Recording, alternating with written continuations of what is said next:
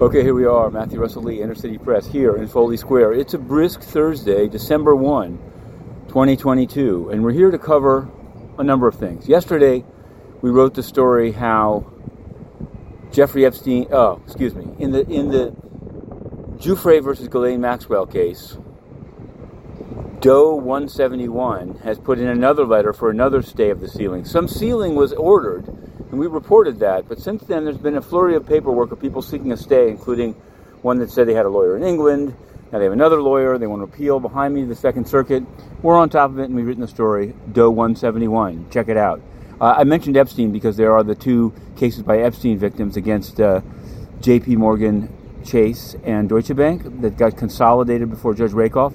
Did some inquiries on that yesterday, and we're going to have more on that soon. But we'll also have more. Yesterday, we expected this guy called Truglia to be sentenced for his uh, SIM swapping crypto fraud. Essentially, he and some co conspirators uh, bribed an AT&T employee, hacked into a guy's phone, simulated the SIM card, and stole $20 million in cryptocurrency. Now, he's up for sentencing, but in the middle of the sentencing, his lawyers offered to pay $20 million in restitution to the victim.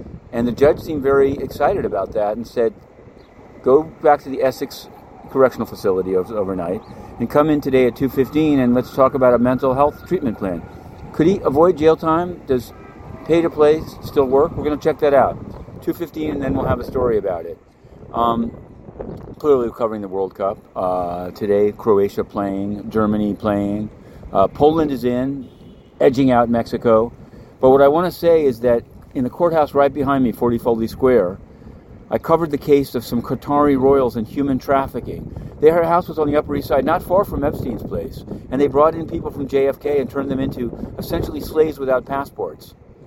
It's not racism to point this out. Qatar is an abusive kingdom. And India, a democracy, is taking over the Security Council today, but they've refused so far to answer press questions. Will they allow us access? To be continued.